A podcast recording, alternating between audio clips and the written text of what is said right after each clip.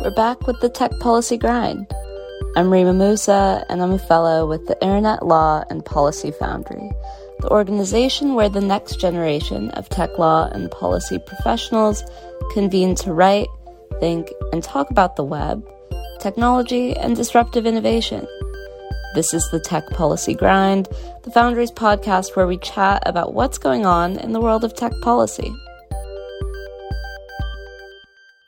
In this episode, Foundry Fellow Lama Mohammed sits down with Pamela San Martin, board member of the Oversight Board, to discuss the 2022 Oversight Board Annual Report, while touching on issues concerning content moderation, human rights, global elections, misinformation, and other hot button topics mentioned in the report. All right. Hi, Pamela. Thank you so much for joining this week's episode of the Tech Policy Grind podcast. We are so excited to have you on the show to discuss the Oversight Board and its 2022 annual report. Glad to be with you, Lama. So, this is actually not the first time an Oversight Board member has joined us on the Tech Policy Grind. Last season, we had board member Julie Owono discuss free expression and provide insight into the Oversight Board. And since our listeners are already aware of the role and purpose of the Oversight Board, what are some common misconceptions that you would like to bust? I would probably start with the Oversight Board is not Meta. Mm-hmm. The Oversight Board is an independent body with institutional, functional, financial guarantees of independence that is comprised of a number of experts from around the world that makes binding decisions to determine if Meta's enforcement of its policies is consistent not only with its policies and its values, but also with international human rights standards. And it tries to additionally provide fuller explanations to the public on the operation of the systems, designs, processes, policies, and it finally makes policy recommendations that recognize the complexity of moderating content at scale. Right. I'd say that's one of the misconceptions. And probably the second one, I would say decision making is complex. Yeah. We are 23 members from 18 different countries from all regions of the world, speaking more than 27 languages, with diverse professional, cultural, political, religious backgrounds, and of course, points of views. Right. And due to the fact that Meta is a global company, this is probably one of the biggest assets of the board. But it doesn't make the decision making process easy because we have to listen to each other, understand each other, and find compromises to for the global user base of Meta to actually be positively impacted with our decisions and policy recommendations. Yeah, thank you so much for sharing that. And to sort of shift gears a little more deeply, tell us a little bit about, you know, your background and your work as a member of the oversight board. How does your role and background come together in what you do at the oversight board as well as help develop the new 2022 annual report? Well, I am a lawyer from Mexico that I've worked all my life in things that have to do with human rights or democracy. Until 2020, I was an electoral counselor in the National Electoral Institute in Mexico. Mm-hmm. And uh, it's charged not only with organizing elections, but with guaranteeing free and fair elections. This fits in in many ways with the work the Oversight Board does. And it fits very much with the logic of inclusion of diversity that we want to imprint in the Oversight Board. But the work that we have done is not the work of one background or one uh, point of view. It, it's, it's, it's a result of collective work of the board members, which I said already are very diverse. And this is very relevant, I think, for the review for the, the review process that the board does, because we have we have always considered context to be key, not only to our analysis but also to hold Meta accountable to its commitment to respect human rights in accordance with the United Nations Guiding Principles on Business and right. Human Rights, we call the UNGPs, as is state as it is stated in Meta's own car- corporate human rights uh, policy. And but when we talk about context, we're not only talking about social, political, economical, or even linguistical context. Uh, for example, when we think of this, we could think of the importance that uh, social media could have, the heightened importance social media could have, like in repressive societies, where there's very few other outlets for people to express their views, to mobilize, to hold power to mm-hmm. account, to enjoy civic freedoms. And uh, that's why, for example, we've tried to protect the rights of protesters from around the world. Mm-hmm. Recently, we had the Iran case, where protesters in Iran against the anti uh, uh, against the hijab hijab, mm-hmm. hijab laws were being repressed and were right. being repressed very violently. And they used the word they used a phrase that is was Marg bar Khamenei, that is literally translates to death to Khamenei, Iran's supreme leader. And but it is understood as a call to change the regime. And it was originally taken down, and people weren't able to protest with that slogan. But that would mean putting down enormous count, amounts of right. content. We uh, tried to address that, and we actually uh, asked Meta to permit it in protest in Iran, and Meta accepted very fast. It was one of the, I think, one of the fastest recommendations it, it accepted. But it's not only this context. Right. You could think of the digital context. This is also important. We can, we have very, like very recently we have we are being we are acknowledging that well not that recently that we have also coordinated organic or artificial online mm. behaviors like campaigns that are aimed mm. at harassing mm. people promoting misinformation or even inciting violence and it, it's mm. become increasingly relevant and this is something else we have to take into account so our diverse backgrounds help for this we uh, can see how specific groups that are targeted with certain harmful or discriminative or uh, degrading uh, uh, comments are are have like a cumulative effect on communities or in targeted groups and have a, a much larger impact on social media that with what happened before social media and or we can see that some there are some rules that seem neutral or right. could even seem positive to some people, but that have like a very differential impact on some groups. Right, For example, right. on trans people, on non-binary right. people, on women many times.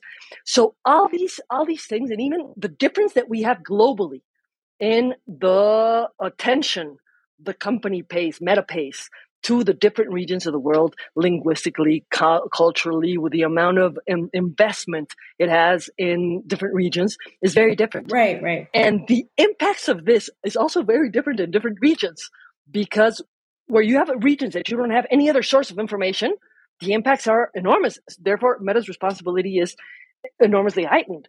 That's why, like an oversight body, an independent oversight body, makes us look at these issues from right. the perspective of the user, not from the interests of the company.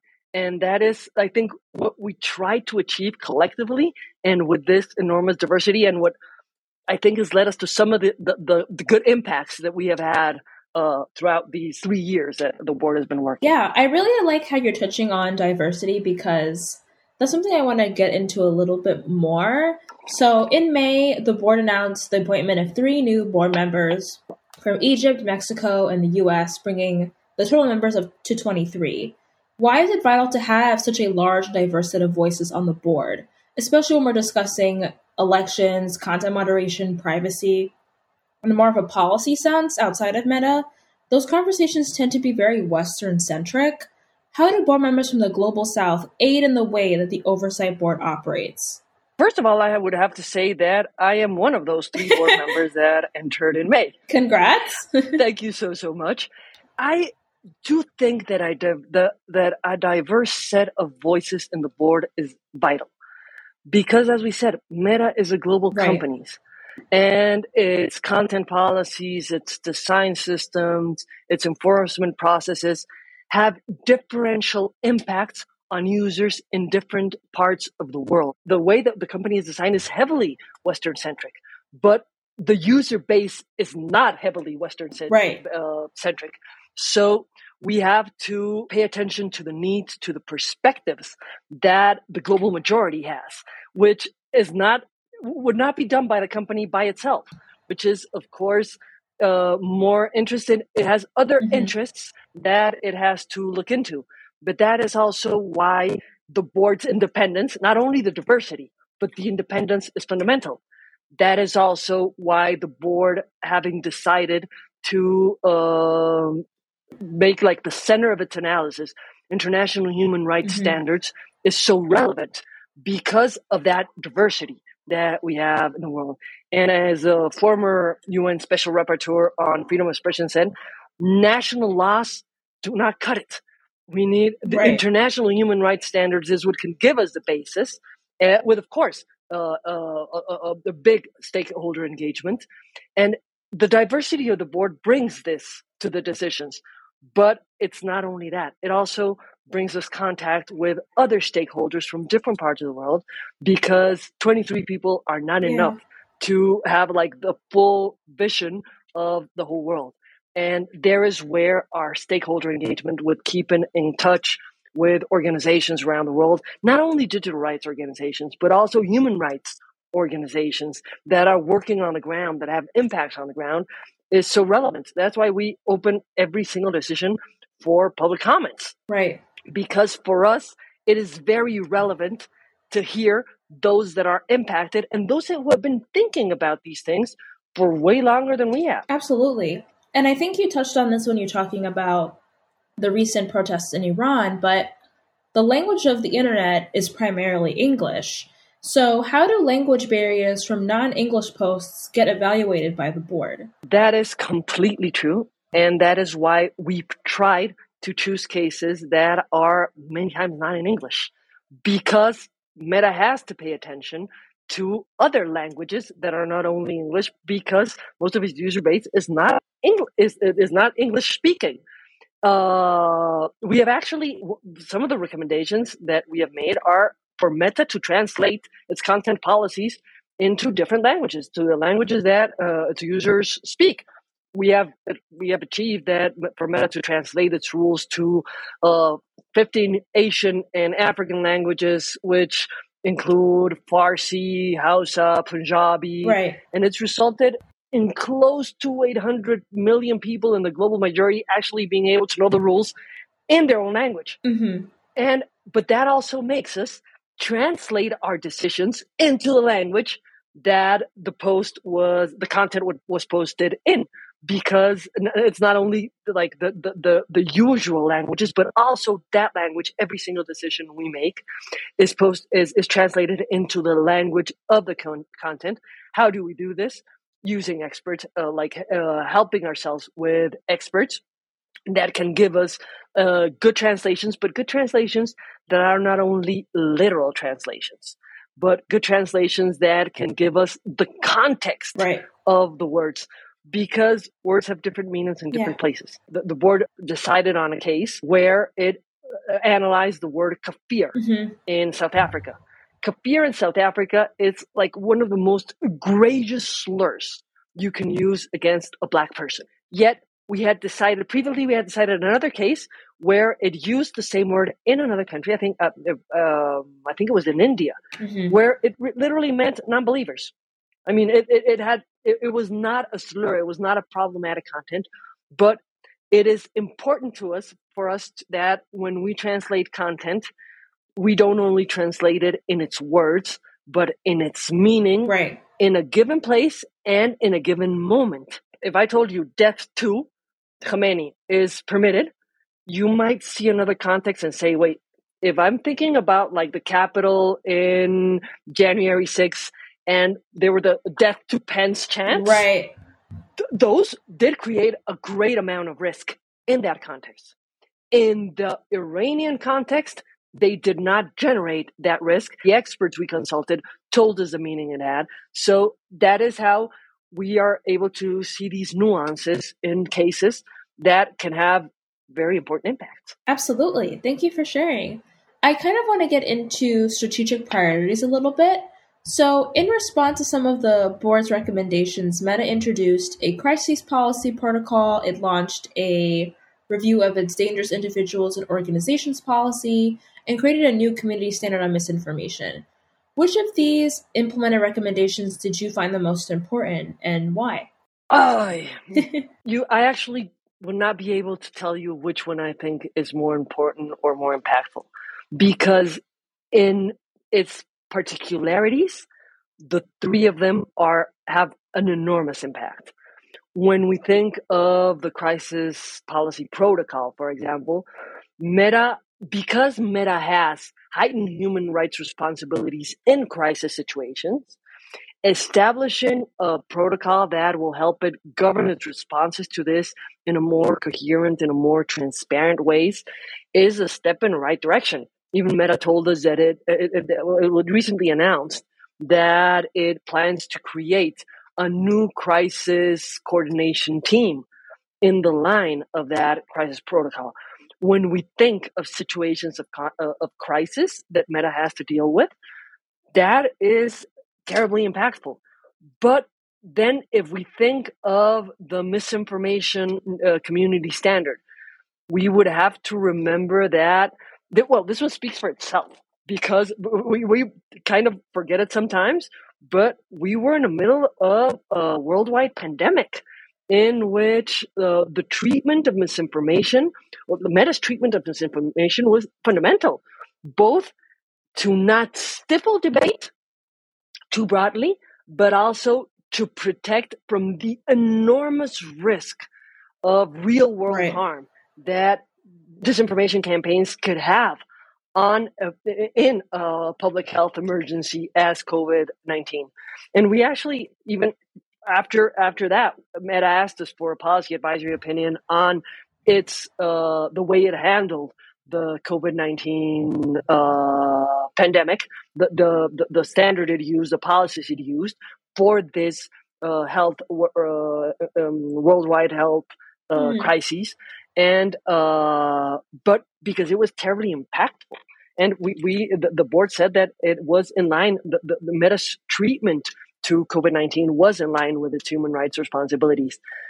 But then, if we think of the DIO policy, it being reviewed has enormous impact because it is probably one of the most over enforced mm. policies because of the grave harms it seeks to prevent.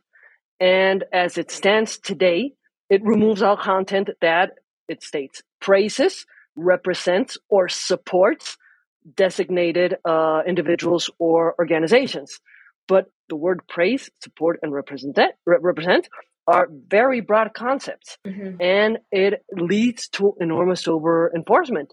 So the review of this policy seeks to narrow these down to analyze if they can be more directed into the risks that are being tried to to mm-hmm. to, to, to, be um, avoided, and this will have an enormous impact uh, in especially in those communities where or in those regions where there are more designated entities because for example uh, we had the mention of the taliban in news reporting case right.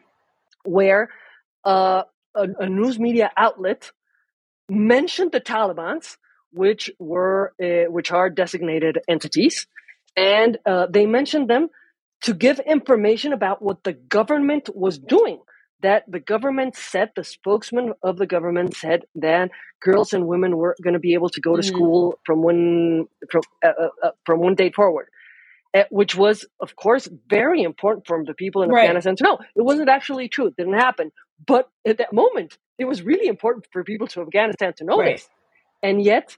Because they mentioned the Taliban and they were mentioning something positive about the Taliban, because it was a positive measure, uh, it was taken down and this is the kind of over enforcement that you will very commonly have on uh, on DIO. Mm, yeah, I, I thank you for going into each of them individually. I think what I want to get into deeper is the seven priority areas that the board is adapting to improve people's experiences online. You've sort of touched on content moderation, you sort of touched on elections. Which area are you individually most excited about? I think all of them are very mm-hmm. important because they talk they touch upon some of the most present issues in content moderations. But one of the priorities I'm more excited about, of course, is elections and civic space. Mm-hmm. Because we have found that um, Meta's community standards sometimes fail to consider the wider political and digital context when it moderates content on its platforms. And this has often led to disproportionate restrictions of freedom of expression due to over moderation in times where that expression is vital for a country, for movements it has, or for democracy, as well as it has under enforced content promoting hate mm-hmm. or inciting violence in uh, moments that are very relevant to elections, to democracy, or to civic space. Mm-hmm. Thank you so much for touching on that because the priority area that I am most interested in is also elections and civic space. Uh, many refer to 2024 as a tsunami of elections with the United States, the European Union, India, Indonesia, Russia, Canada, and many other countries undergoing influential elections. Additionally, the CEO of OpenAI said to Congress in a recent testimony to expect a tsunami of misinformation during the United States 2024 presidential election. What is the Oversight Board preparing for the next US presidential election or any other significant global elections? Is there anything that everyday social media users should be aware of? I think you could not be more correct when you think of this tsunami of elections in 2024 it'll be a more important it will be we'll have an enormous amount of elections we have almost close to 50 elections around around the globe in latin america we will have elections in mexico in venezuela in el salvador in peru and amongst many other countries there's no doubt that we will face a heightened risk of coordinated, authentic, and inauthentic online campaigns. We have seen in, in recent elections the impacts that certain narratives that spread uh, before or after the elections can have on the elections themselves, on the trust that people have on uh, democratic processes, on inciting violence, on harassing political opponents, for example. I think we have to be clear that the information environments are constantly evolving and meta has a responsibility to, to stay ahead of mm-hmm. these things to establish effective mechanisms guardrails safeguards mm-hmm. to address and mitigate any adverse human rights impacts that can come out of the use of its platforms and um, i think when you t- when we think about the everyday users we one thing I would say is that everyday users have to have to always take in bear in mind that safeguarding elections is not only up to social mm-hmm. media platforms. It isn't only up to electoral authorities mm-hmm. either. They play a very relevant role, but they're not the only ones that play a role there. Uh, so do states, mm-hmm. so do political actors in the in different countries, news mm-hmm. media outlets, journalists, civil society organizations, and the people in general. The way we uh, we also communicate with each other in social media, the way that we are uh, willing to listen to other points of views, or if we want to stay in our bubble with only talking to those that think the same way we do, has an impact on uh, elections, has an impact on democracy, and has an impact on the safeguards, the effectiveness of the safeguards that can be made. That doesn't mean that we have to translate the responsibility to users, not mm-hmm. at all the big tech companies have a grave responsibility. Authorities mm-hmm. have a grave responsibility, but we all play a role in it, and we all can help in that role that we can play. Absolutely. So if you're listening to this and you're in the US, please don't forget to vote in your local elections. They matter. I, some, I put in my ballot just a few days ago, so this is my this is my friendly reminder. Um, that is that is a good that is a good. Thank you. Um, so I also noticed no mention of artificial intelligence in the priority areas. Um, 2023 has shown a lot of discussion around generative AI um, and taking especially a look at how generative AI may even moderate content in the future and potentially extinct the human race. Um, is the oversight board doing anything in the AI space? Is it hoping to tackle AI and content moderation in 2023? What are your thoughts? I think that from a content moderation perspective, using automated systems is essential. If we think of the volume, the speed, the reach that content that spreads on social media has, and if you see this at scale, the risks can become much graver.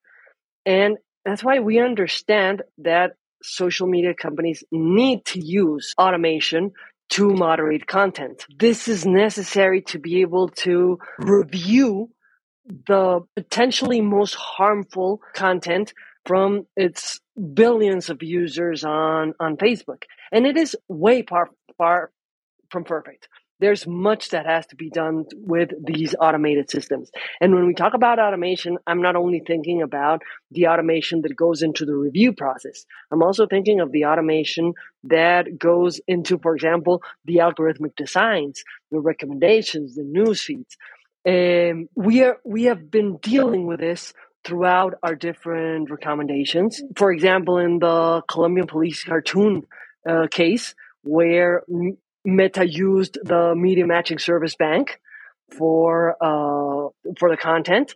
It highlighted how automation can exacerbate enforcement errors because one enforcement error can become hundreds of enforcement errors. We're going to still keep on pushing Meta to be way more transparent about this automation. Mm-hmm uh, by placing better safeguards of human review where contextual cues are most required. For example, when the breast cancer mm-hmm. awareness case, where it it wasn't able to detect a text overlay that there was posts about symptoms of breast mm-hmm. cancer that had a text overlay saying breast cancer awareness. I mean, it was very, very, very, very clear.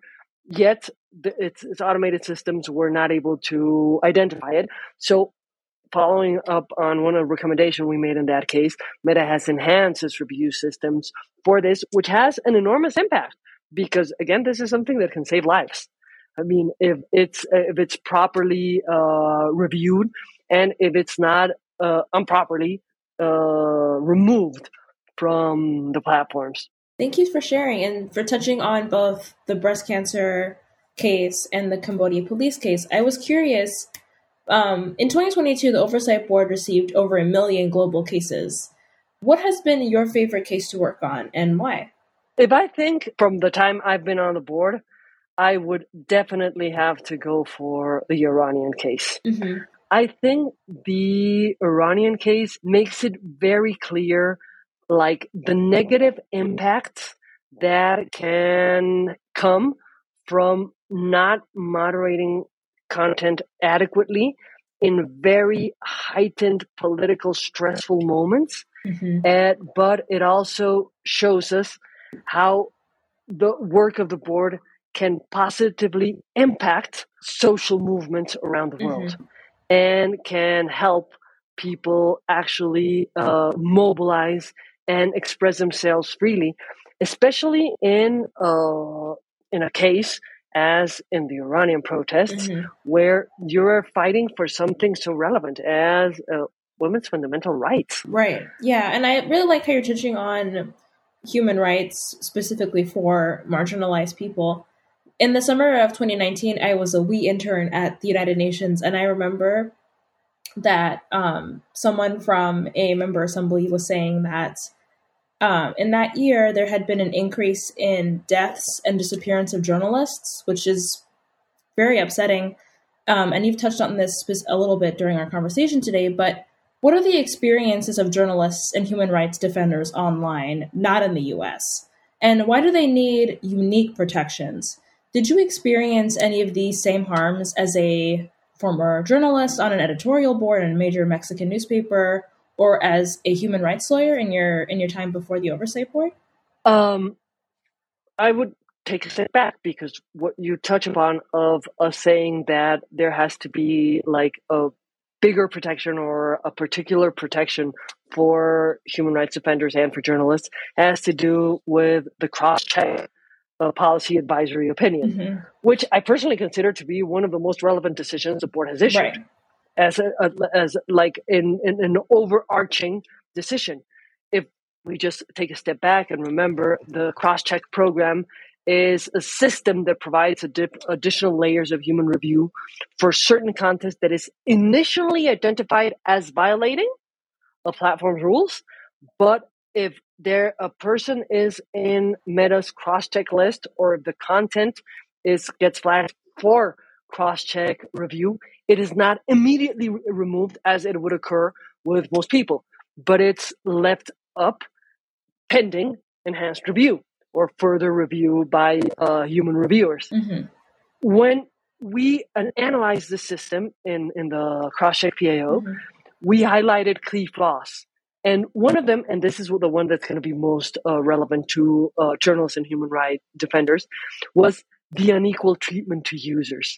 It was uh, Meta was prioritizing protection to its business Mhm. partners or commercial interests more than protecting expression that was relevant to human rights. One of the things that we asked them, amongst many other th- things that we asked in that uh, policy advisory opinion, was to reverse that logic, to prioritize expression that is important for uh, human rights from a human rights perspective. What we are asking Meta is for them to tailor their system to protect users who are likely to post expression that is particularly important from a human rights perspective, that is of public interest, that and that is most likely to be subject to over enforcement.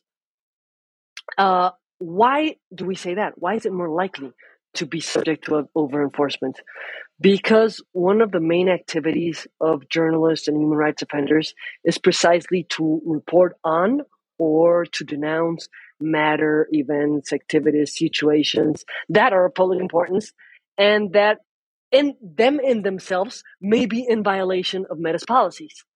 And while Meta's policies allow for room for sharing content, to report, to raise awareness, to condemn, the analysis of these types of exceptions require certain contextual Mhm. cues that cannot necessarily be seen, for example, through automation, and therefore the risk of over enforcement increases.